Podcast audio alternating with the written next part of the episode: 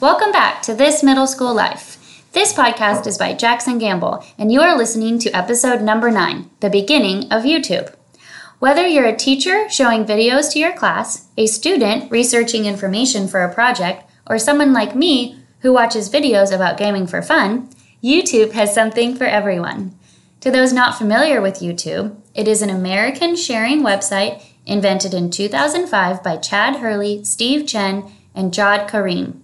After it was launched, it became one of the most visited websites on the internet. In 2006, Google bought YouTube, and Chad, Steve, and Jawed became millionaires.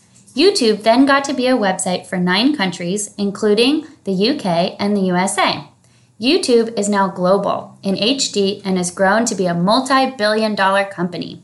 Fellow middle schoolers, how has YouTube affected your life?